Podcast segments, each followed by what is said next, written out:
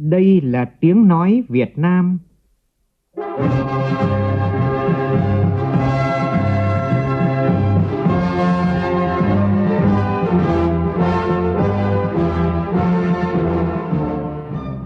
là tiếng nói Việt Nam, phát thanh từ Hà Nội, thủ đô nước Cộng hòa xã hội chủ nghĩa Việt Nam.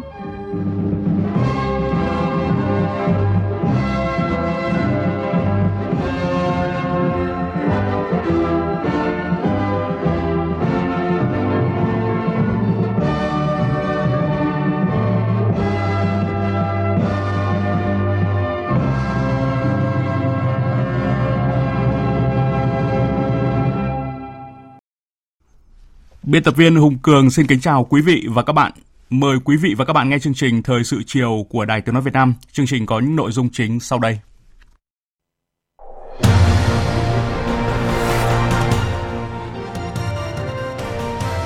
Kỷ niệm trọng thể 110 năm ngày sinh đồng chí Huỳnh Tấn Phát. Cho ý kiến vào dự thảo luật bảo vệ quyền lợi người tiêu dùng sửa đổi, Ủy ban Thường vụ Quốc hội đề nghị quy định người tiêu dùng không chỉ cá nhân mà cả tổ chức Họp bàn về điều chỉnh giá điện, Bộ trưởng Bộ Công Thương đề nghị tính toán, đánh giá cân nhắc đầy đủ tác động đến lạm phát đời sống của người dân và điều hành kinh tế vĩ mô của chính phủ.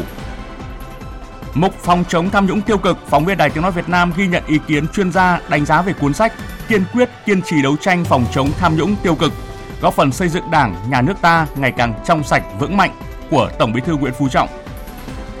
Trong chương trình, phóng viên Đài Tiếng nói Việt Nam phỏng vấn đại sứ Việt Nam tại Thổ Nhĩ Kỳ Đỗ Sơn Hải về hoạt động cứu hộ và tìm kiếm cứu nạn của hai đoàn Việt Nam trong thảm họa động đất xảy ra tại Thổ Nhĩ Kỳ và Syria. Trong phần tin quốc tế, NATO không đạt được thỏa thuận đột phá trong việc cung cấp máy bay chiến đấu cho Ukraine. Căng thẳng giữa Israel và Palestine gia tăng khi Israel thông báo sẽ thúc đẩy việc xây dựng 10.000 ngôi nhà và bắt đầu quá trình hợp pháp hóa 9 khu định cư ở bờ Tây.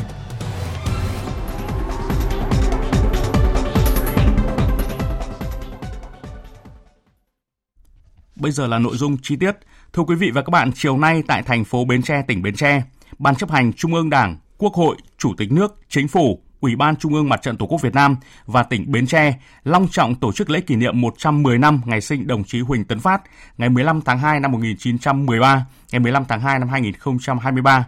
Dự lễ kỷ niệm có Thủ tướng Chính phủ Phạm Minh Chính, nguyên Chủ tịch nước Nguyễn Minh Chiết, nguyên Chủ tịch nước Trương Tấn Sang, nguyên Thủ tướng Chính phủ Nguyễn Tân Dũng, nguyên Chủ tịch Quốc hội Nguyễn Thị Kim Ngân, Ủy viên Bộ Chính trị, Phó Chủ tịch Thường trực Quốc hội Trần Thanh Mẫn, Ủy viên Bộ Chính trị, Giám đốc Học viện Chính trị Quốc gia Hồ Chí Minh, Chủ tịch Hội đồng Lý luận Trung ương Nguyễn Xuân Thắng, Bí thư Trung ương Đảng, Chủ tịch Ủy ban Trung ương Mặt trận Tổ quốc Việt Nam Đỗ Văn Chiến,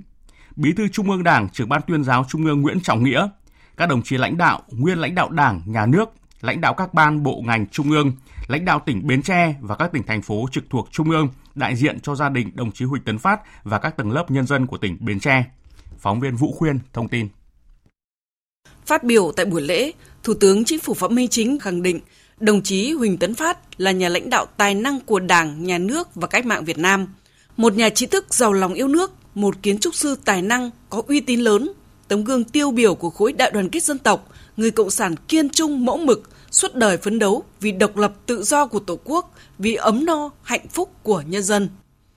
Với phẩm chất tài năng, uy tín và nhiệt huyết cách mạng, đồng chí đã được Đảng và nhân dân tin tưởng giao nhiều trọng trách. Đồng chí Huỳnh Tấn Phát, nguyên là Chủ tịch Chính phủ Cách mạng lâm thời Cộng hòa miền Nam Việt Nam, nguyên Phó Thủ tướng Chính phủ, nguyên Phó Chủ tịch Hội đồng Bộ trưởng, nguyên Phó Chủ tịch Hội đồng Nhà nước, nguyên Chủ tịch Đoàn Chủ tịch Ủy ban Trung ương Mặt trận Tổ quốc Việt Nam, nhà tri thức uy tín lớn, tấm gương tiêu biểu cho khối đại đoàn kết toàn dân tộc, đoàn kết quốc tế, người cộng sản kiên trung mẫu mực, kiến trúc sư tài năng sáng tạo. Dù ở cương vị nào, đồng chí cũng đem hết sức mình, trí tuệ, nhiệt huyết và tài năng để công hiến. Thủ tướng Phạm Minh Chính xúc động chia sẻ. Cuộc đời của đồng chí Huỳnh Tấn Phát rực sáng những tình cảm sâu sắc và bao la đối với Tổ quốc, với Đảng, với nhân dân. Học tập noi theo gương sáng của Chủ tịch Hồ Chí Minh, đồng chí Huỳnh Tấn Phát luôn phấn đấu không ngừng trên hành trình khát vọng Tổ quốc được độc lập và thống nhất,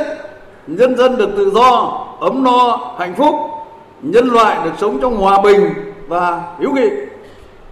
Đồng chí là tấm gương sáng về tinh thần suốt đời học tập, tu dưỡng, rèn luyện vươn tới tầm cao của trí tuệ, trở thành một nhà trí thức cách mạng, một nhân cách lớn. Trong sinh hoạt và tác phong hàng ngày, đồng chí Huỳnh Tấn Phát là một mẫu hình giản dị, thanh tao, khiêm nhường, luôn cởi mở, chân tình và chia sẻ. Mọi người có dịp gần gũi đều cảm nhận ở đồng chí dáng dấp của những người thân yêu nhất trong gia đình, vừa nghiêm khắc, vừa thân thiết, độ lượng và đầy tính nhân văn sâu sắc. Tình cảm chân thành, sâu sắc của đồng chí không chỉ dành cho đồng bào, đồng chí mà còn sâu đậm, gần gũi, thắm thiết với đảng bộ và nhân dân tỉnh Bến Tre, quê hương nghĩa nặng tình sâu đã sản sinh, nuôi dưỡng, hình thành và hun đúc lên một nhân cách lớn Huỳnh Tấn Phát. Thủ tướng Phạm Minh Chính nhấn mạnh, kỷ niệm 110 năm ngày sinh đồng chí Huỳnh Tấn Phát là dịp để toàn Đảng, toàn quân và toàn dân ta cùng nhau ôn lại những công lao, cống hiến to lớn của đồng chí đối với sự nghiệp cách mạng của Đảng và của dân tộc. Đúc kết những bài học bổ ích cho công cuộc đổi mới xây dựng phát triển đất nước và bảo vệ Tổ quốc Việt Nam xã hội chủ nghĩa của chúng ta. Cuộc đời, sự nghiệp và tấm gương đạo đức cách mạng cao đẹp của đồng chí Huỳnh Tấn Phát đã để lại cho chúng ta bài học quý báu về lựa chọn lý tưởng sống, lựa chọn con đường đấu tranh cách mạng vì Tổ quốc, vì nhân dân. Đó còn là bài học kinh nghiệm về tính kiên định và lòng trung thành vô hạn với Tổ quốc và nhân dân, về tinh thần đại đoàn kết toàn dân tộc, về sự gắn bó mật thiết máu thịt với nhân dân, về không ngừng tu dưỡng rèn luyện đạo đức cách mạng, cần kiệm liêm chính, trí công vô tư. Tấm gương đạo đức cách mạng trong sáng cao đẹp của đồng chí Huỳnh Tấn Phát mãi mãi là niềm tự hào của đất nước chúng ta luôn cổ vũ động viên cán bộ đảng viên và nhân dân ta tiếp tục vững vàng, kiên định trên con đường độc lập dân tộc, gắn liền với chủ nghĩa xã hội,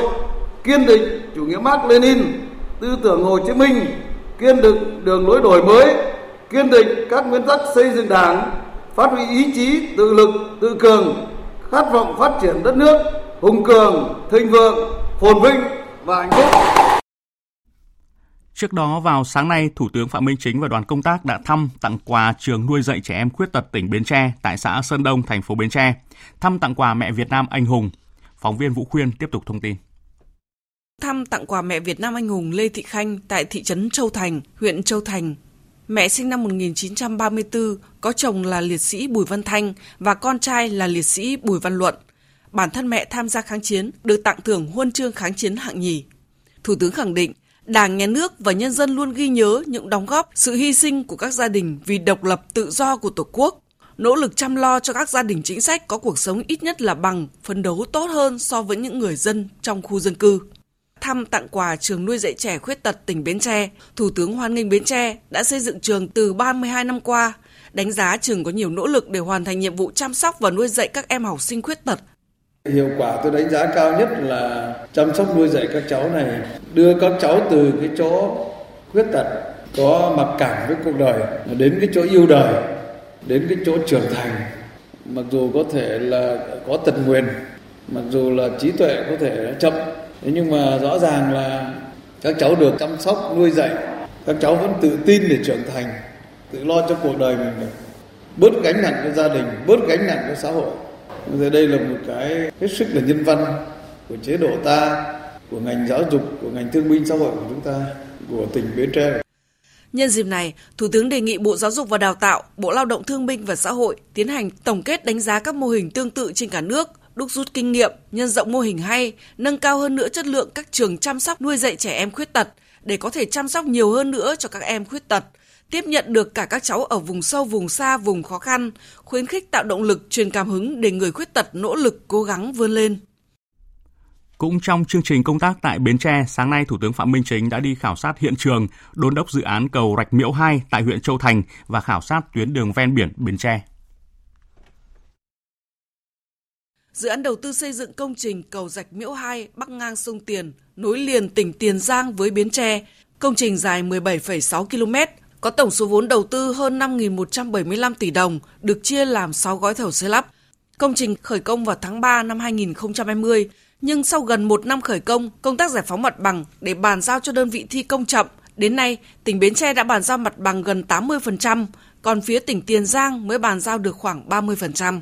Theo báo cáo tại cuộc khảo sát, nguyên nhân chính là chi phí phát sinh trong giải phóng mặt bằng do tư vấn không sát. Thủ tướng Phạm Minh Chính yêu cầu Bộ Giao thông Vận tải và các cơ quan liên quan tiến hành thanh tra kiểm tra, ra soát, chấn chỉnh công tác thực hiện các gói thầu tư vấn và đấu thầu đấu giá bảo đảm đúng quy định, cạnh tranh lành mạnh, công khai minh bạch, phòng chống tiêu cực, thông thầu, bán thầu, quân xanh quân đỏ. Riêng với cầu Rạch Miễu 2, Thủ tướng yêu cầu tỉnh Tiền Giang và Bến Tre huy động cả hệ thống chính trị để sớm hoàn thành giải phóng mặt bằng, nhanh chóng ổn định đời sống nhân dân, bảo đảm cuộc sống người dân ở nơi tái định cư phải tốt hơn hoặc bằng nơi ở cũ. Thủ tướng nhắc lại yêu cầu các tuyến đường mới cần phải đi theo hướng tuyến thẳng nhất, ngắn nhất có thể theo tinh thần qua sông thì bắc cầu, qua núi thì đào hầm và qua đồng ruộng thì đổ đất. Không bám theo các khu dân cư để tránh phải trả chi phí lớn cho giải phóng mặt bằng và giúp giải phóng mặt bằng nhanh, đồng thời tạo ra không gian phát triển mới. Tiếp đó, Thủ tướng và đoàn công tác đã đi khảo sát tuyến đường bộ ven biển tỉnh Bến Tre. Thưa quý vị và các bạn, tiếp tục chương trình phiên họp thứ 20 của Ủy ban Thường vụ Quốc hội. Sáng nay cho ý kiến về một số vấn đề còn ý kiến khác nhau của dự thảo luật bảo vệ quyền lợi người tiêu dùng sửa đổi. Trên cơ sở tiếp thu ý kiến của đại biểu Quốc hội tại kỳ họp thứ tư, đến nay dự thảo luật đã thống nhất về bảo vệ quyền lợi người tiêu dùng trong sử dụng dịch vụ công, bổ sung trách nhiệm của người tiêu dùng cụ thể, đảm bảo cung cấp chính xác, đầy đủ về các nội dung thông tin liên quan đến giao dịch giữa người tiêu dùng và tổ chức cá nhân kinh doanh, chịu trách nhiệm về cung cấp thông tin không chính xác hoặc không đầy đủ theo quy định của pháp luật. Nhiều ý kiến cũng đề nghị quy định người tiêu dùng bao gồm cả tổ chức trong dự thảo luật, bởi trên thực tế, việc mua hoặc là sử dụng sản phẩm, hàng hóa, dịch vụ cho mục đích tiêu dùng không chỉ là hoạt động của cá nhân mà còn bao gồm cả tổ chức. Và sau 3 ngày làm việc, chiều nay Ủy ban Thường vụ Quốc hội họp bế mạc phiên họp lần thứ 20. Phóng viên Lại Hoa phản ánh.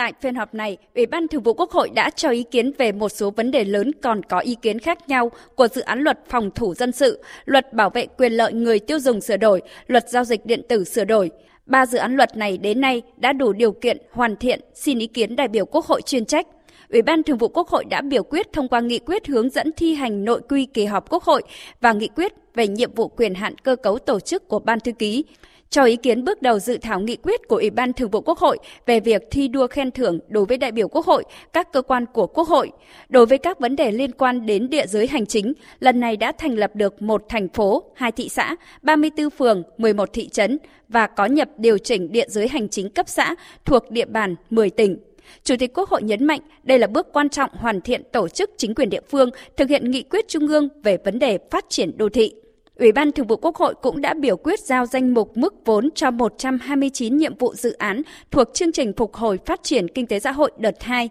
Ngoài ra, Ủy ban Thường vụ Quốc hội cho ý kiến vào báo cáo tổng kết kỳ họp bất thường lần thứ hai và lần thứ ba Quốc hội khóa 15 báo cáo công tác dân nguyện của Quốc hội tháng 12 năm 2022 và tháng 1 năm 2023, xem xét phê chuẩn đề nghị của Thủ tướng Chính phủ về việc bổ nhiệm miễn nhiệm đại sứ đặc mệnh toàn quyền nước Cộng hòa xã hội chủ nghĩa Việt Nam.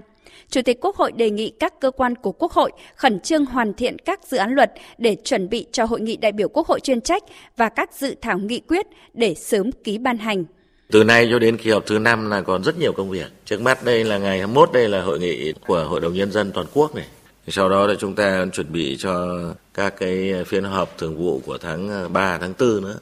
Trong đó có thể có thêm phiên là về chuyên đề pháp luật. Thế rồi chúng ta lại còn có thể là tổ chức à, chất vấn, trả lời chất vấn tại thường vụ quốc hội của phiên họp của tháng 3. Thế rồi chúng ta đang triển khai rất nhiều các cái chuyên đề giám sát nữa.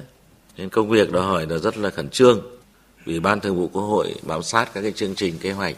tiến hành tổ chức triển khai cái này.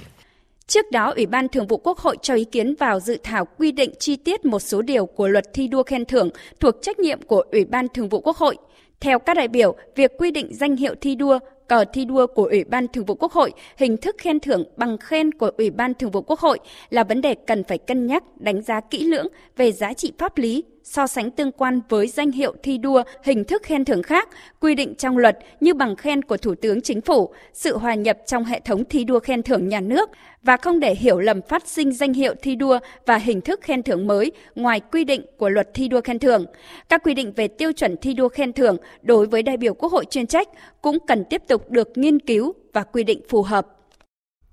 Chương trình Thời sự chiều sẽ được tiếp tục với những nội dung đáng chú ý khác. Sáng nay tại trụ sở chính phủ, Phó Thủ tướng Trần Hồng Hà tiếp ông Surendra Rosa, đồng Tổng Giám đốc điều hành khu vực châu Á-Thái Bình Dương của ngân hàng HSBC. Tin của phóng viên Phương Thoa.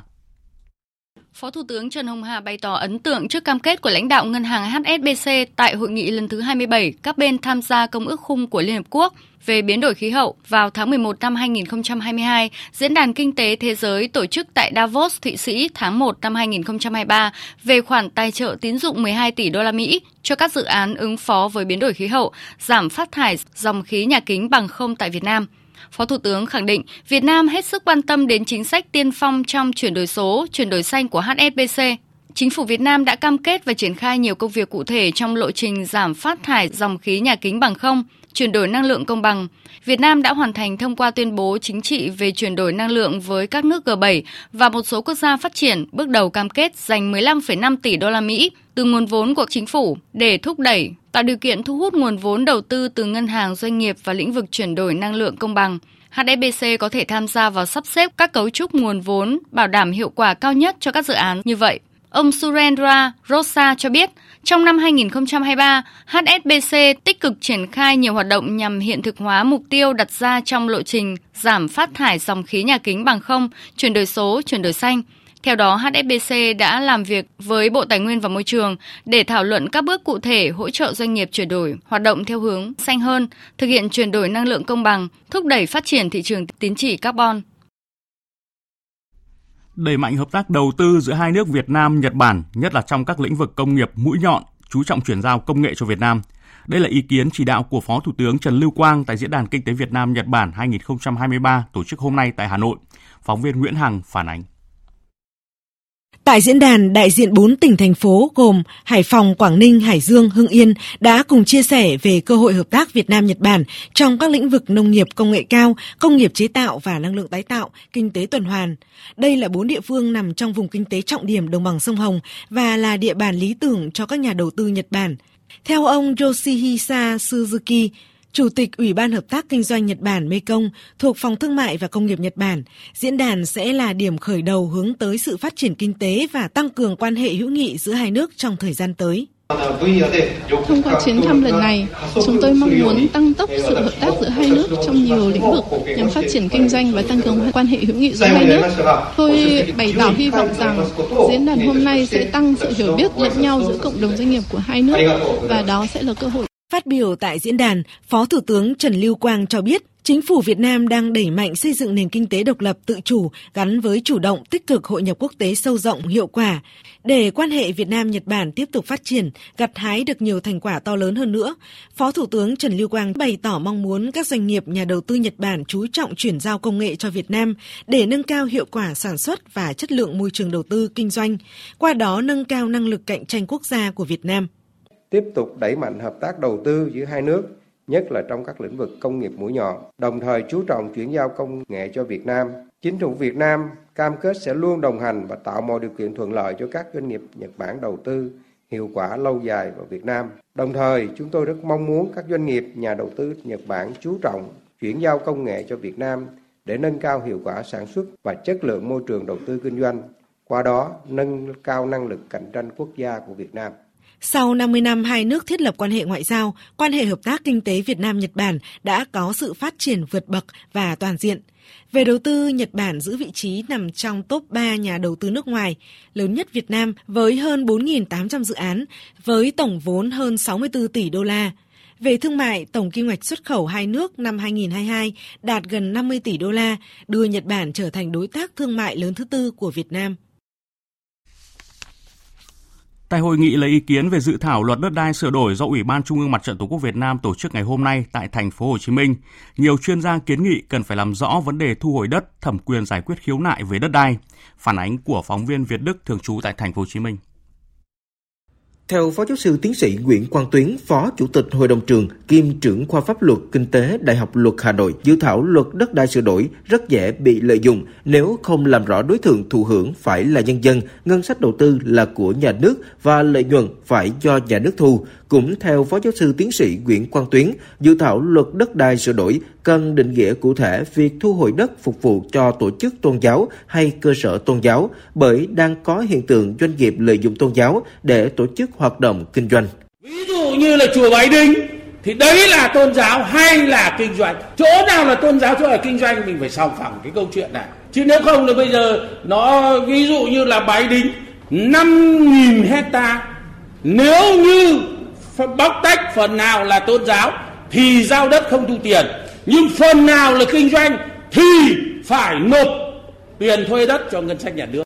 một điểm rất dễ bị hiểu sai là vấn đề bồi thường. Luật sư Tô Văn Trung, thành viên Hội đồng tư vấn dân chủ pháp luật của Ủy ban Mặt trận Tổ quốc Việt Nam thành phố Hồ Chí Minh cho rằng, dự thảo luật đất đai sửa đổi quy định bồi thường quyền sử dụng đất khi nhà nước thu hồi đất là việc nhà nước bồi hoàn cho người sử dụng đất bằng tiền, bằng đất hoặc bằng lợi ích vật chất. Vậy, lợi ích vật chất ở đây là gì? Nếu không cụ thể, rất dễ dẫn tới hiện tượng các cơ quan thu hồi lạm dụng để bồi thường không thỏa đáng cho người dân. Thống kê cho thấy, chiếm phần lớn việc khiếu nại tố cáo tại các tỉnh tỉnh thành trong cả nước đều liên quan đến vấn đề đất đai. Với quy định hiện hành, việc giải quyết tranh chấp có giấy tờ là trách nhiệm của tòa án, còn lại là trách nhiệm của Ủy ban nhân dân. Theo luật sư chung, việc giải quyết tranh chấp đất đai như quy định tại Điều 225 của dự thảo luật đất đai sửa đổi là phù hợp và Ủy ban Nhân dân các cấp có trách nhiệm cung cấp hồ sơ, tài liệu có liên quan để làm căn cứ cho tòa án giải quyết theo thẩm quyền. Tuy nhiên, trong thực tiễn, có nhiều vụ án tranh chấp đất đai kéo dài,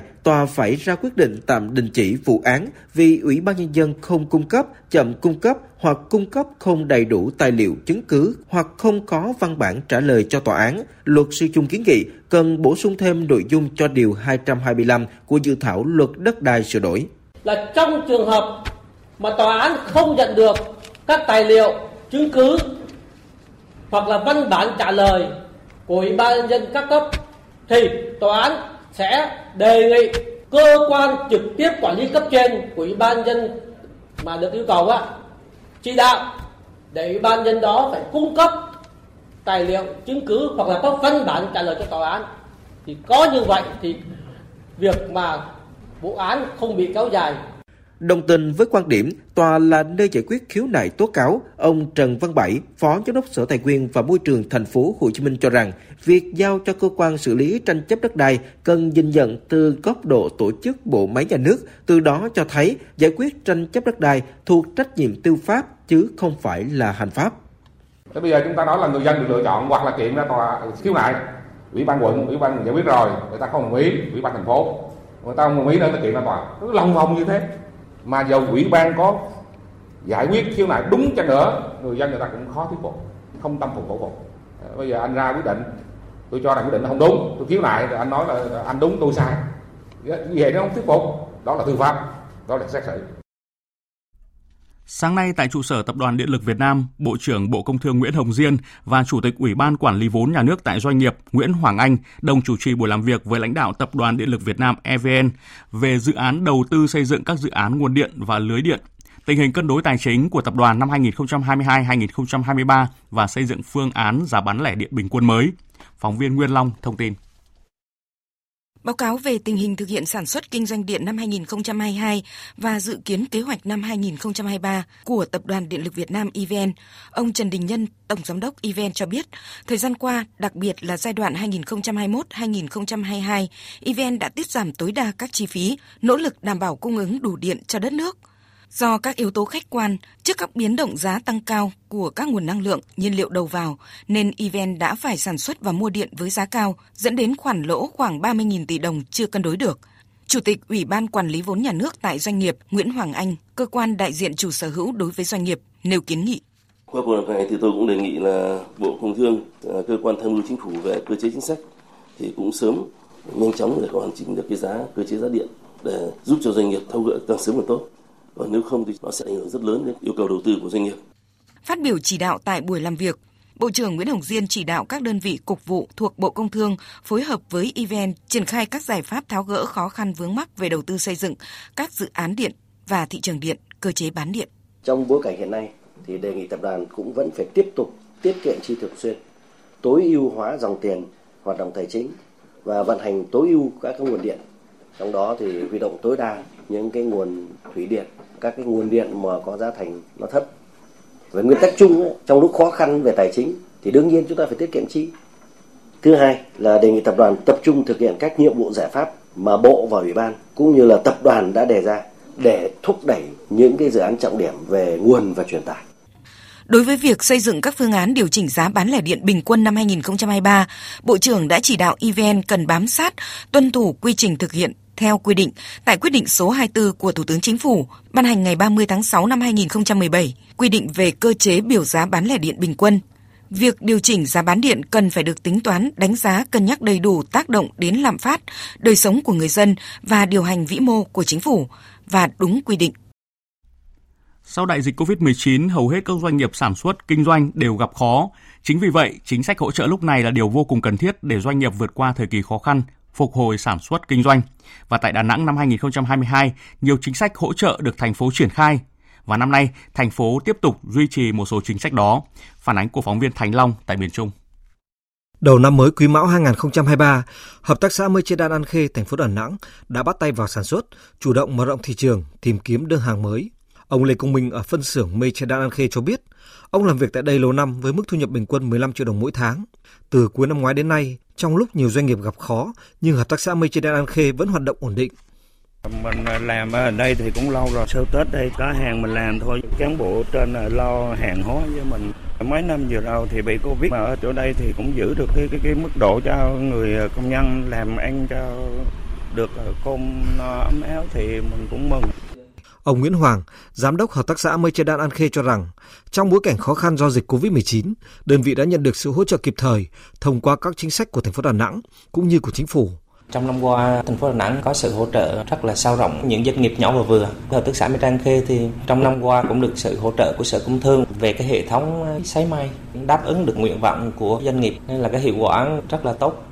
Năm 2022, từ các chính sách hỗ trợ của thành phố và chính phủ, công ty cổ phần cao su Đà Nẵng đã có sự phục hồi mạnh mẽ, doanh thu đạt hơn 5.100 tỷ đồng. Cái sự hỗ trợ của Bộ Công Thương, của Sở Công Thương thành phố Đà Nẵng, công ty cổ phần cao su Đà Nẵng được hưởng thụ rất là nhiều từ cái việc là kết nối cung cầu, từ cái việc là kết nối giao thương với các đơn vị trong toàn quốc, kể cả đưa sản phẩm của cao su Đà Nẵng ra quốc tế thì cũng nhờ cái sự kết nối của các cái bộ ngành.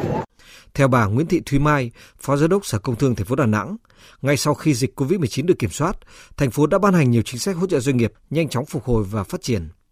Trong các cái chính sách hỗ trợ thì chúng tôi cũng sẽ đẩy mạnh cả về chiều rộng lẫn chiều sâu, tức là sẽ có những doanh nghiệp mới được thụ hưởng và cũng có những doanh nghiệp được thụ hưởng lần 2, lần 3 trên tinh thần mình hỗ trợ một chuỗi để họ có thêm cái nguồn lực nâng cao cái chất lượng, năng suất cũng như là tạo ra cái giá trị sản phẩm cao hơn, nâng cái quy mô để nâng cái tầm thương hiệu. Theo Cục Thuế thành phố Đà Nẵng, tổng số thuế, phí, lệ phí được miễn giảm trong năm 2022 đối với người nộp thuế gần 1.400 tỷ đồng. Ngoài ra, theo nghị quyết của Quốc hội cũng đã giảm 350 tỷ đồng tiền miễn giảm thuế giá trị gia tăng. Ông Phạm Đức Thường, Cục trưởng Cục Thuế thành phố Đà Nẵng cho biết,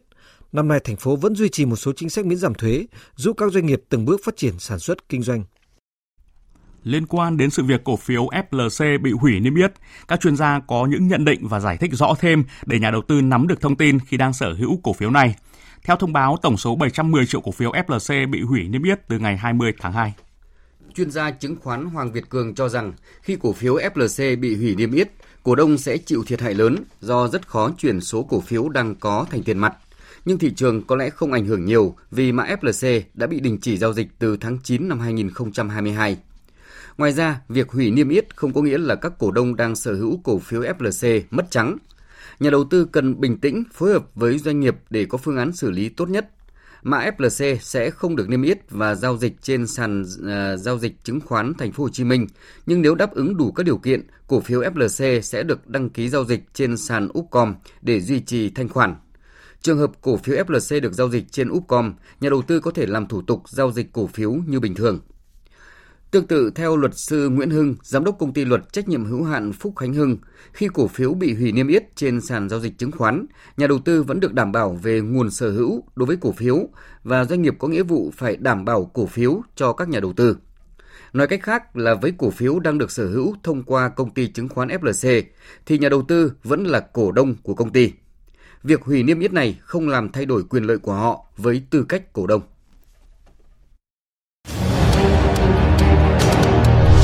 Phòng chống tham nhũng tiêu cực lãng phí.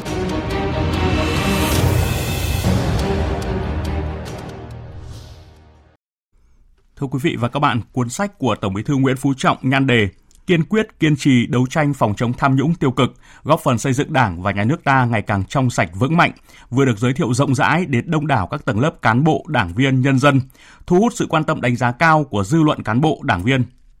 Thông qua những bài phát biểu, những bài viết gần gũi, vừa có tính thực tế cao của người đứng đầu Đảng ta, tiếp tục thể hiện quyết tâm không có vùng cấm, không có ngoại lệ trong công cuộc đấu tranh phòng chống tham nhũng tiêu cực. Nhiều chuyên gia học giả cho rằng cuốn sách của Tổng Bí thư sẽ là cơ sở tạo nên cao trào cho công cuộc phòng chống tham nhũng tiêu cực trong thời gian tới. Ghi nhận của nhóm phóng viên Văn Hiếu, Nguyễn Hằng. Theo ông Nguyễn Túc, Ủy viên Đoàn Chủ tịch Ủy ban Trung ương Mặt trận Tổ quốc Việt Nam, nếu Đảng ta mà trực tiếp là đồng chí Tổng Bí thư không kiên trì, không kiên quyết, quyết liệt như những năm gần đây, thì cuộc chiến với giặc nội xâm không thể đạt kết quả như hiện nay. Cái bức xúc của dân mà như bác Hồ nói không sợ đói chỉ sợ không công bằng không sợ địch chỉ sợ lòng dân không yên đến khi chúng ta đưa được cái và đấu tranh phòng chống tham nhũng trở thành một phong trào như hiện nay thì đấy là một điều rất mừng tôi rất tin rằng với quyển sách này ra đời với cái sự tuyên truyền rộng rãi với nhiều hình thức thông tin khác nhau chúng ta sẽ tạo được một phong trào với sự hưởng ứng của toàn dân toàn đảng sẽ trở thành một cao trào phòng chống tham nhũng và lãng phí. Với kết cấu chặt chẽ, logic, cuốn sách của Tổng Bí thư Nguyễn Phú Trọng đã thể hiện rõ quan điểm của người đứng đầu Đảng ta với tinh thần xuyên suốt là đấu tranh phòng chống tham nhũng tiêu cực, không chỉ để góp phần xây dựng chỉ đốn Đảng trong sạch, vững mạnh mà còn nhằm lấy lại niềm tin của nhân dân đối với Đảng. Nếu như phần thứ nhất của cuốn sách là đấu tranh phòng chống tham nhũng tiêu cực thì phần thứ hai là xây dựng chỉnh đốn Đảng và đến phần thứ ba của cuốn sách là ý kiến đồng tình, ủng hộ của các tầng lớp nhân dân và bạn bè quốc tế. Phó giáo sư tiến sĩ Lê Quốc Lý, nguyên phó giám đốc Học viện Chính trị Quốc gia Hồ Chí Minh cho rằng ba phần đều có cái giá trị rất là hay của nó và rất cần thiết đối với mỗi đảng viên chúng ta là một cái để chú chúng ta rèn luyện tốt hơn, tự nâng cao cái bản lĩnh và sức chiến đấu của mình hơn. Và tôi nghĩ đây là cuốn sách rất là cần thiết, nó như là một cái cẩm nang để cho mỗi đảng viên chúng ta tự rèn luyện, tự chỉnh sửa mình, khắc phục được những cái hạn chế yếu kém của mình trong cái thực tiễn xây dựng đất nước và chúng ta cũng đặt ra mục tiêu phấn đấu khi 100 năm ngày sợm đảng thì tôi hy vọng là cuốn sách này nó có thể tác dụng không nhỏ vào cái công cuộc chúng ta đưa đảng chúng ta ngày một vững mạnh.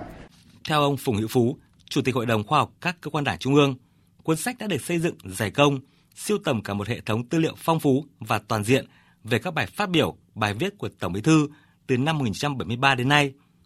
Cùng với đó là những phát biểu ý kiến tâm huyết của mọi tầng lớp nhân dân, các đại biểu quốc hội, cá nhân, tổ chức nước ngoài. Không chỉ thể hiện được sự phong phú về tư liệu, cuốn sách lựa chọn tên của các phần, các tiểu mục, nội dung rất sát thực, phản ánh được logic của vấn đề và những nội dung cốt lõi xoay quanh công cuộc phòng chống tham nhũng tiêu cực thời gian qua. Đặc biệt, cuốn sách của Tổng Bí thư đã giải đáp được bốn vấn đề băn khoăn lớn nhất của cán bộ đảng viên hiện nay trong công cuộc đấu tranh phòng chống tham nhũng tiêu cực ở nước ta. Cái cuốn sách này đã trả lời bốn câu hỏi lớn. Đó là bản chất và những biểu hiện của tham nhũng tiêu cực là gì? Cái câu hỏi thứ hai đấy là vì sao phải kiên định, kiên quyết, phải kiên trì phòng chống tham nhũng tiêu cực. Và cái câu hỏi thứ ba là muốn chống thì phải làm gì? Làm như thế nào? Và câu hỏi cuối cùng là chúng ta đã làm được gì và sắp tới, chúng ta sẽ phải làm tiếp tục như thế nào đọc toàn bộ cuốn sách này, thì tổng bí thư trả lời vào bốn câu hỏi lớn đó thì xoay quanh việc trả lời bốn câu hỏi đó, thì tổng bí thư đã lý giải một cách khoa học, đầy sức thuyết phục những vấn đề rất là cơ bản với tinh thần trách nhiệm cao trước đảng, nhà nước và nhân dân, có thể khẳng định việc tập hợp hệ thống lại những tư tưởng quan điểm chỉ đạo những bài viết có giá trị lý luận vừa sát với thực tiễn của tổng bí thư sẽ góp phần quan trọng giúp các cấp ủy tổ chức đảng các ngành, các cấp, cán bộ đảng viên nắm vững và triển khai có hiệu quả nhiệm vụ đấu tranh phòng chống tham nhũng tiêu cực trong thời gian tới. Tại lễ ra mắt cuốn sách, đồng chí Võ Văn Thưởng, Ủy viên Bộ Chính trị, Thường trực Ban Bí thư đã yêu cầu phải lan tỏa tinh thần của cuốn sách. Thời gian tới, các cấp ủy tổ chức đảng sớm tổ chức cho cán bộ, đảng viên đọc, nghiên cứu, quán triệt sâu sắc nội dung cuốn sách, đưa vào nội dung sinh hoạt tri bộ, liên hệ với công tác đấu tranh phòng chống tham nhũng tiêu cực của địa phương, đơn vị mình phải biến quyết tâm chính trị thành hành động trên thực tế. Công việc này phải tiến hành một cách kiên quyết, kiên trì, liên tục và bền bỉ, thực hiện đồng bộ các giải pháp phòng chống tham nhũng tiêu cực phù hợp với bối cảnh, yêu cầu phát triển đất nước. Từ đó, góp phần vào công cuộc xây dựng Đảng và nhà nước ta ngày càng trong sạch, vững mạnh. Quý vị và các bạn vừa nghe bài viết của phóng viên Đài Tiếng nói Việt Nam ghi nhận ý kiến của chuyên gia đánh giá về cuốn sách Kiên quyết kiên trì đấu tranh phòng chống tham nhũng tiêu cực, góp phần xây dựng Đảng và nhà nước ta ngày càng trong sạch vững mạnh của Tổng Bí thư Nguyễn Phú Trọng. Thời sự VOV nhanh, tin cậy, hấp dẫn. Mời quý vị và các bạn nghe tiếp chương trình Thời sự chiều của Đài Tiếng nói Việt Nam. Thưa quý vị và các bạn, chiều nay tại Hà Nội diễn ra cuộc họp đầu tiên của tổ công tác liên ngành về việc Việt Nam đảm nhận vai trò thành viên Hội đồng Nhân quyền Liên Hợp Quốc nhiệm kỳ 2023-2025. Cuộc họp nhằm thông qua các cơ chế định hướng và dự thảo hoạt động, qua đó đảm bảo công tác tham mưu xử lý các vấn đề liên quan khi Việt Nam tham gia Hội đồng Nhân quyền trong thời gian tới. Việc Việt Nam một lần nữa trúng cử vào Hội đồng Nhân quyền Liên Hợp Quốc là một thành công rất lớn của đối ngoại đa phương, khẳng định đường lối đúng đắn của Đảng và Nhà nước trong phát triển kinh tế xã hội, đời sống nhân dân, bảo đảm quyền con người. Đây cũng là kết quả của đối ngoại đa phương, bao gồm cả việc nỗ lực tham gia nhiều cơ chế đa phương. Trên nhiều lĩnh vực, chủ trì cuộc họp, Thứ trưởng Bộ Ngoại giao Đỗ Hùng Việt nhận định. Cái tình hình thế giới hiện nay nói chung và tình hình tại Hội đồng Nhân quyền nói riêng nó đang có rất nhiều những cái diễn biến rất phức tạp. Chính vì vậy mà nó cũng đặt ra rất nhiều thách thức cho cái quá trình chúng ta tham gia hội đồng nhân quyền. Ờ, và lần này kỳ vọng của quốc tế cũng như là kỳ vọng của lãnh đạo đảng, nhà nước ờ, của nhân dân cũng cao hơn ờ, một mặt thì chúng ta vẫn phải bảo đảm tham gia đóng góp với tư cách một cái thành viên chủ động, tích cực, thực hiện đầy đủ các cái nhiệm vụ của mình. Nhưng mặt khác, chúng ta cũng rất cần có những ý tưởng mới để thực sự thể hiện được cái vai trò chủ động tích cực đó.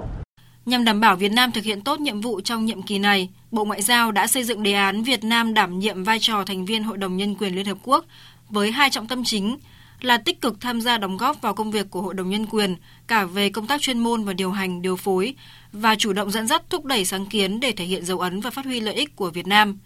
Đề án ưu tiên các lĩnh vực như nâng cao hiệu quả hoạt động của Hội đồng Nhân quyền, quyền con người trước tác động biến đổi khí hậu hay quyền con người trong chuyển đổi số. Tại cuộc họp đầu tiên của tổ công tác liên ngành, các thành viên là đại diện các bộ ban ngành liên quan đã cùng trao đổi và thống nhất về những định hướng lớn, những hoạt động cụ thể để triển khai đề án. Đồng thời, tổ công tác cũng xây dựng một cơ chế trao đổi phối hợp giữa Bộ Ngoại giao với tất cả các bộ ngành nhằm bảo đảm sự thông suốt, chặt chẽ trong công tác phối hợp, phục vụ tốt nhất cho nhiệm vụ là thành viên tại Hội đồng Nhân quyền của Việt Nam.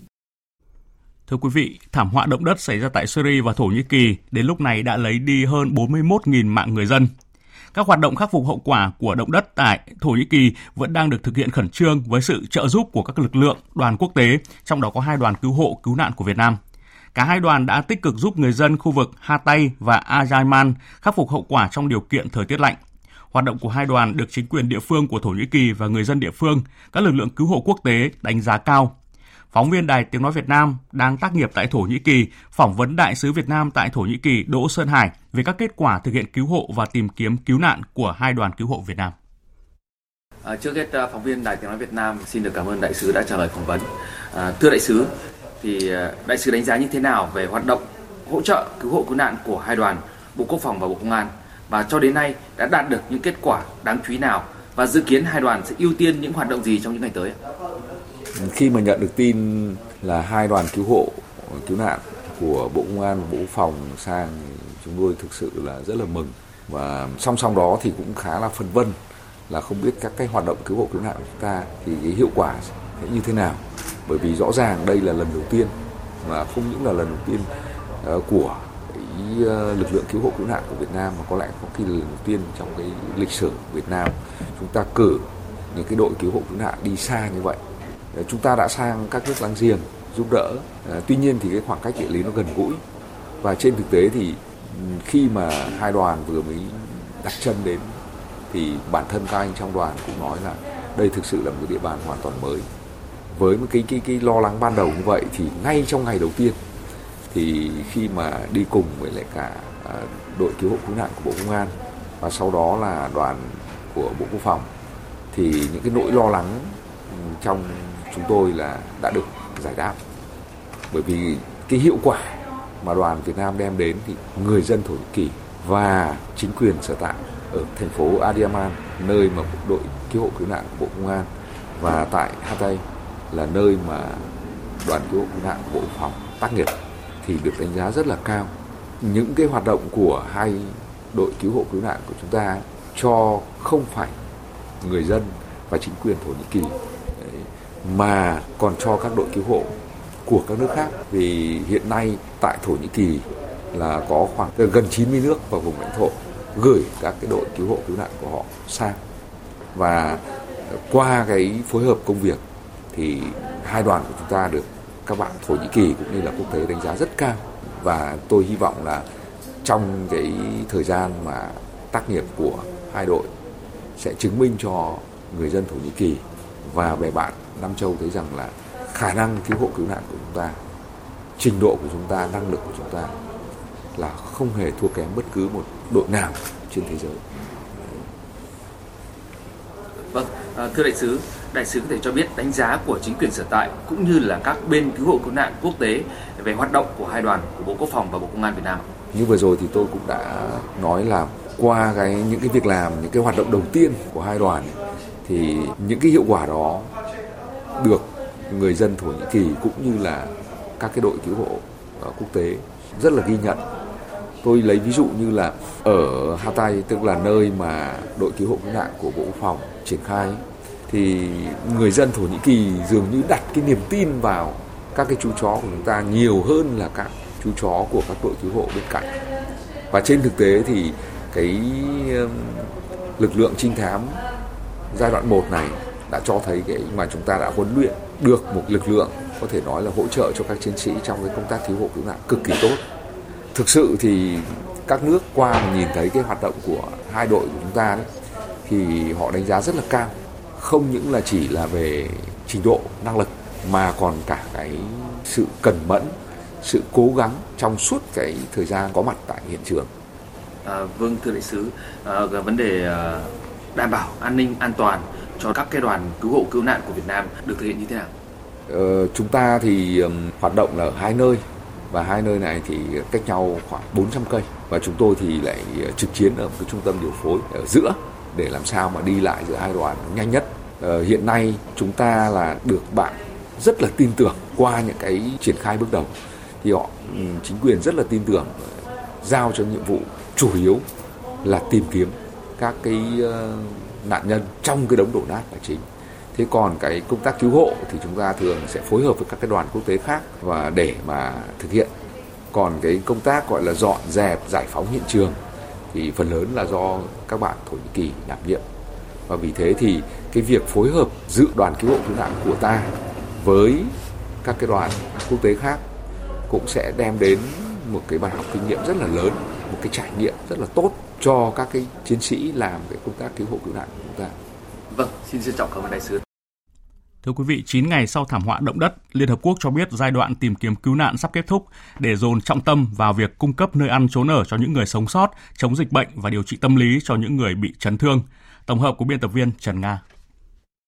Người sống sót trở thành vô gia cư trong giá lạnh của mùa đông, đôi khi phải ngủ trên đống đổ nát. Đó là thực tế và là nỗi ám ảnh của cộng đồng quốc tế, đòi hỏi một nỗ lực toàn cầu để tránh thảm kịch này. Nỗ lực cứu hộ ở Syria đặc biệt khó khăn do nội chiến, đất nước chia cắt. Tới nay, Liên Hợp Quốc chỉ được phép vận chuyển hàng viện trợ đến Idlib, Tây Bắc Syria, thông qua cửa khẩu duy nhất tại Bab al-Hawa và mới có 84 xe tải đã đi qua cửa khẩu này. Hôm qua, Tổng thống Syria Bashar al-Assad đã đồng ý mở hai cửa khẩu mới từ Thổ Nhĩ Kỳ đến vùng Tây Bắc Syria, khu vực do phiến quân kiểm soát, để cung cấp viện trợ và thiết bị cần thiết cho hàng triệu nạn nhân động đất. Các nhà ngoại giao tại Liên Hợp Quốc đề nghị nếu việc vận chuyển hàng cứu trợ qua cửa khẩu không hiệu quả, Hội đồng Bảo an cần xem xét thực thi một nghị quyết theo chương 7 của Hiến trương Liên Hợp Quốc cưỡng chế về mặt quân sự để đảm bảo viện trợ được chuyển đến Tây Bắc Syria.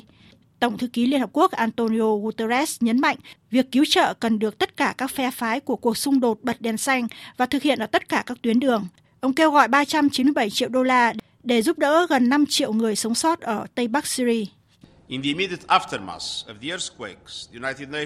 Ngay sau trận động đất, Liên Hợp Quốc đã nhanh chóng cung cấp 50 triệu đô la Mỹ thông qua Quỹ ứng phó khẩn cấp trung tâm.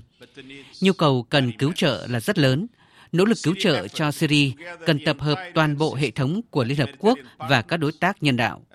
Chỉ khi đó mới có thể giúp đảm bảo cứu trợ và cứu sống cho gần 5 triệu người Syria về nơi trú ẩn chăm sóc sức khỏe, thực phẩm và an ninh. Cách hiệu quả nhất để sát cánh với các nạn nhân động đất là cung cấp viện trợ khẩn cấp. Tất cả chúng ta đều biết viện trợ cứu người đã không được thực hiện với tốc độ và quy mô cần thiết.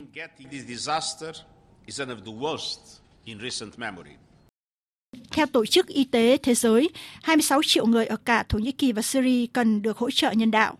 Tổ chức Y tế Thế giới kêu gọi huy động 43 triệu đô la và dự tính con số cần huy động ít nhất sẽ tăng gấp đôi trong những ngày tới. Đặc biệt, Tổ chức Y tế Thế giới cảnh báo về nguy cơ bùng phát các dịch bệnh lây truyền qua đường nước ở Thổ Nhĩ Kỳ và Syria bởi khi động đất tàn phá hệ thống nước sạch và hệ thống xử lý nước thải, thì nguy cơ bùng phát dịch bệnh là điều chắc chắn xảy ra. Giám đốc Tổ chức Y tế Thế giới phụ trách khu vực châu Âu Hans Kluge nhấn mạnh. Just over a week since this terrible tragedy, Kể từ thảm kịch khủng khiếp xảy ra, ngày càng có nhiều lo ngại về các vấn đề sức khỏe nổi lên liên quan đến thời tiết lạnh, điều kiện vệ sinh môi trường và sự lây lan của các bệnh truyền nhiễm. Trong đó những người dễ bị tổn thương, đặc biệt là có nguy cơ. Chúng tôi sẽ phối hợp cùng Bộ Y tế Thổ Nhĩ Kỳ để ngăn chặn dịch bệnh và Bộ Y tế Thổ Nhĩ Kỳ báo cáo rằng nguồn cung cấp vaccine quan trọng, bao gồm vaccine phòng bệnh uốn ván và bệnh dại, đã được gửi đến vùng động đất và các hiệu thuốc lưu động đã bắt đầu hoạt động. Chuyển sang những thông tin thế giới đáng chú ý khác. Tổng thống Iran đang có chuyến thăm Trung Quốc 3 ngày từ ngày 14 đến ngày 16 tháng 2. Đây là chuyến thăm cấp nhà nước đầu tiên của Tổng thống Iran đến Trung Quốc trong hơn 20 năm qua. Phóng viên Bích Thuận thường trú tại Bắc Kinh thông tin. Phát biểu tại cuộc hội đàm, Chủ tịch Tập Cận Bình nhấn mạnh, Trung Quốc sẽ tiếp tục tham gia một cách xây dựng vào các cuộc đàm phán về nối lại thực hiện thỏa thuận toàn diện về vấn đề hạt nhân Iran, ủng hộ Iran bảo vệ các quyền và lợi ích hợp pháp chính đáng, thúc đẩy sớm giải quyết ổn thỏa vấn đề hạt nhân Iran. Về phần mình, Tổng thống Iran Raisi nhấn mạnh cam kết của nước này trong việc làm sâu sắc và nâng cấp quan hệ đối tác chiến lược toàn diện Iran-Trung Quốc là không thay đổi và sẽ không bị ảnh hưởng bởi bất kỳ thay đổi nào trong tình hình quốc tế và khu vực. Iran mong muốn tăng cường trao đổi các cấp với Trung Quốc, thực hiện tốt kế hoạch hợp tác toàn diện Iran-Trung Quốc, đi sâu hợp tác thực chất về thương mại và cơ sở hạ tầng. Ông tuyên bố, Iran kiên định ủng hộ sáng kiến vành đai và con đường, cũng như sáng kiến phát triển toàn cầu và sáng kiến an ninh toàn cầu của Trung Quốc và sẽ tích cực tham gia. Căng thẳng Israel và Palestine sôi sục trở lại khi Israel thông báo sẽ thúc đẩy việc xây dựng 10.000 ngôi nhà và bắt đầu quá trình hợp pháp hóa 9 khu định cư ở bờ Tây. Palestine cực lực phản đối, kêu gọi cộng đồng quốc tế có biện pháp ngăn chặn trước những động thái mới của Israel. Tổng hợp của biên tập viên Đài tiếng nói Việt Nam. Hôm qua 14 tháng 2, các ngoại trưởng châu Âu và Mỹ đã ra tuyên bố chung bày tỏ quan ngại trước quyết định của Israel hợp pháp hóa 9 khu định cư.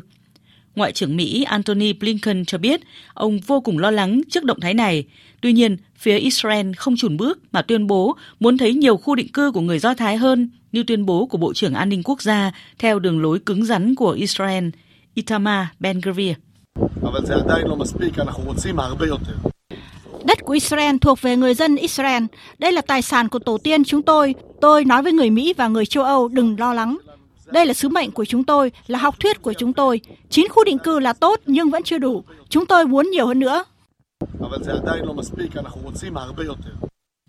Hồi đầu tuần, Israel đã công nhận tính hợp pháp của 9 khu định cư của người Do Thái ở bờ Tây và tuyên bố xây dựng hàng loạt ngôi nhà mới tại các khu định cư đã được thiết lập. Lo ngại mối căng thẳng Israel-Palestine từ âm ỉ đến nguy cơ bùng nổ, Tổng thư ký Liên Hợp Quốc Antonio Guterres khẳng định lập trường rõ ràng của cơ quan này là chống lại các hành động đơn phương, đặc biệt là các khu định cư bất hợp pháp ở phía đông Jerusalem và kêu gọi các bên kiềm chế. Tổ chức quân sự Hiệp ước Bắc Đại Tây Dương NATO đã không thể đạt được đột phá trong việc cung cấp máy bay chiến đấu cho Ukraine sau cuộc họp giữa Bộ trưởng Quốc phòng và các nước thành viên. Biên tập viên Thu Hoài tổng hợp thông tin. Vấn đề được dư luận quan tâm nhất lúc này là cung cấp máy bay chiến đấu cho Ukraine. Các chính phủ phương Tây dường như chưa sẵn sàng đưa ra các cam kết cụ thể. Anh là quốc gia đi xa nhất cho tới nay khi thông báo sẽ đào tạo phi công Ukraine. Tuy nhiên, khi đề cập đến việc cung cấp máy bay cho Ukraine, Bộ trưởng Quốc phòng Anh Ben Wallace cảnh báo đây không chỉ đơn giản là việc đưa máy bay đến biên giới. Trong khi đó, Bộ trưởng Quốc phòng Ba Lan Mariusz Blazak thừa nhận việc gửi máy bay F-16 là một quyết định không dễ thực hiện đây không phải là vấn đề mới xuất hiện mà đã diễn ra trong nhiều tháng và trên thực tế là ngay khi xung đột tại Ukraine nổ ra, tôi nghĩ rằng giống như với xe tăng chủ lực Leopard hay tên lửa Patriot, vấn đề này cũng đòi hỏi áp lực lên các đồng minh. Việc thực hiện các yêu cầu của Ukraine đang trở nên khó khăn hơn cùng với những diễn biến của cuộc xung đột với Nga. Đó không chỉ là các trang thiết bị quân sự tấn công hạng nặng như xe tăng chủ lực hay máy bay chiến đấu, mà cả những hỗ trợ quân sự cơ bản. Một số quốc gia thành viên cũng lo ngại việc tăng cường hỗ trợ quân sự cho Ukraine sẽ chỉ càng đẩy NATO lún sâu hơn nữa vào cuộc xung đột với Nga, với những hậu quả vượt tầm kiểm soát. Người phát ngôn Điện Kremlin Dmitry Peskov hôm qua một lần nữa cảnh báo sự can dự của NATO vào cuộc xung đột ngày càng trở nên rõ ràng hơn, đòi hỏi Nga phải có các biện pháp phòng ngừa. Một thông tin đáng chú ý, Liên minh châu Âu đã tiến thêm một bước đến mục tiêu giảm lượng khí phát thải carbon về 0% vào năm 2050 khi các cơ quan điều hành là Nghị viện châu Âu và Ủy ban châu Âu lần lượt thông qua quy định và lộ trình dừng bán các phương tiện cơ giới sử dụng động cơ đốt trong từ năm 2035. Tiếp theo chương trình sẽ là trang tin thể thao.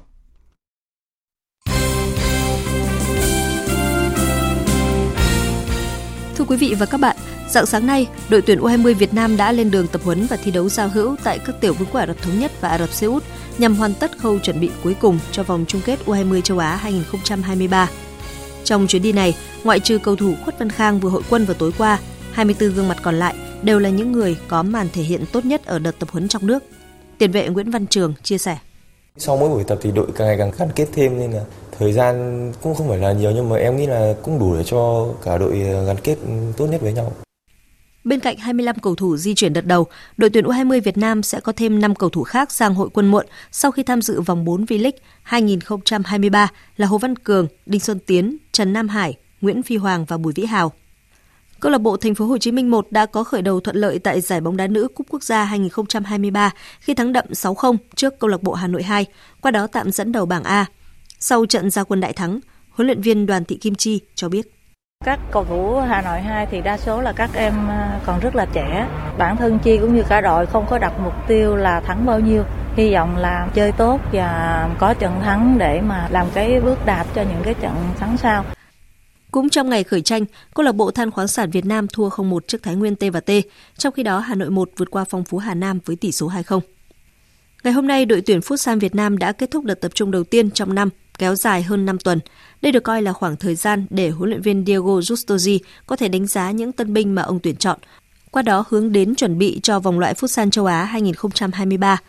Trong đợt tập trung này, đội tuyển Futsal Việt Nam có tới 12 tân binh. Sau một tuần đầu khá vất vả để theo kịp nhịp độ tập luyện, các cầu thủ đều hòa nhập với không khí ở đội tuyển. Đặc biệt, các cầu thủ trẻ cho thấy quyết tâm lớn để ghi điểm với ban huấn luyện.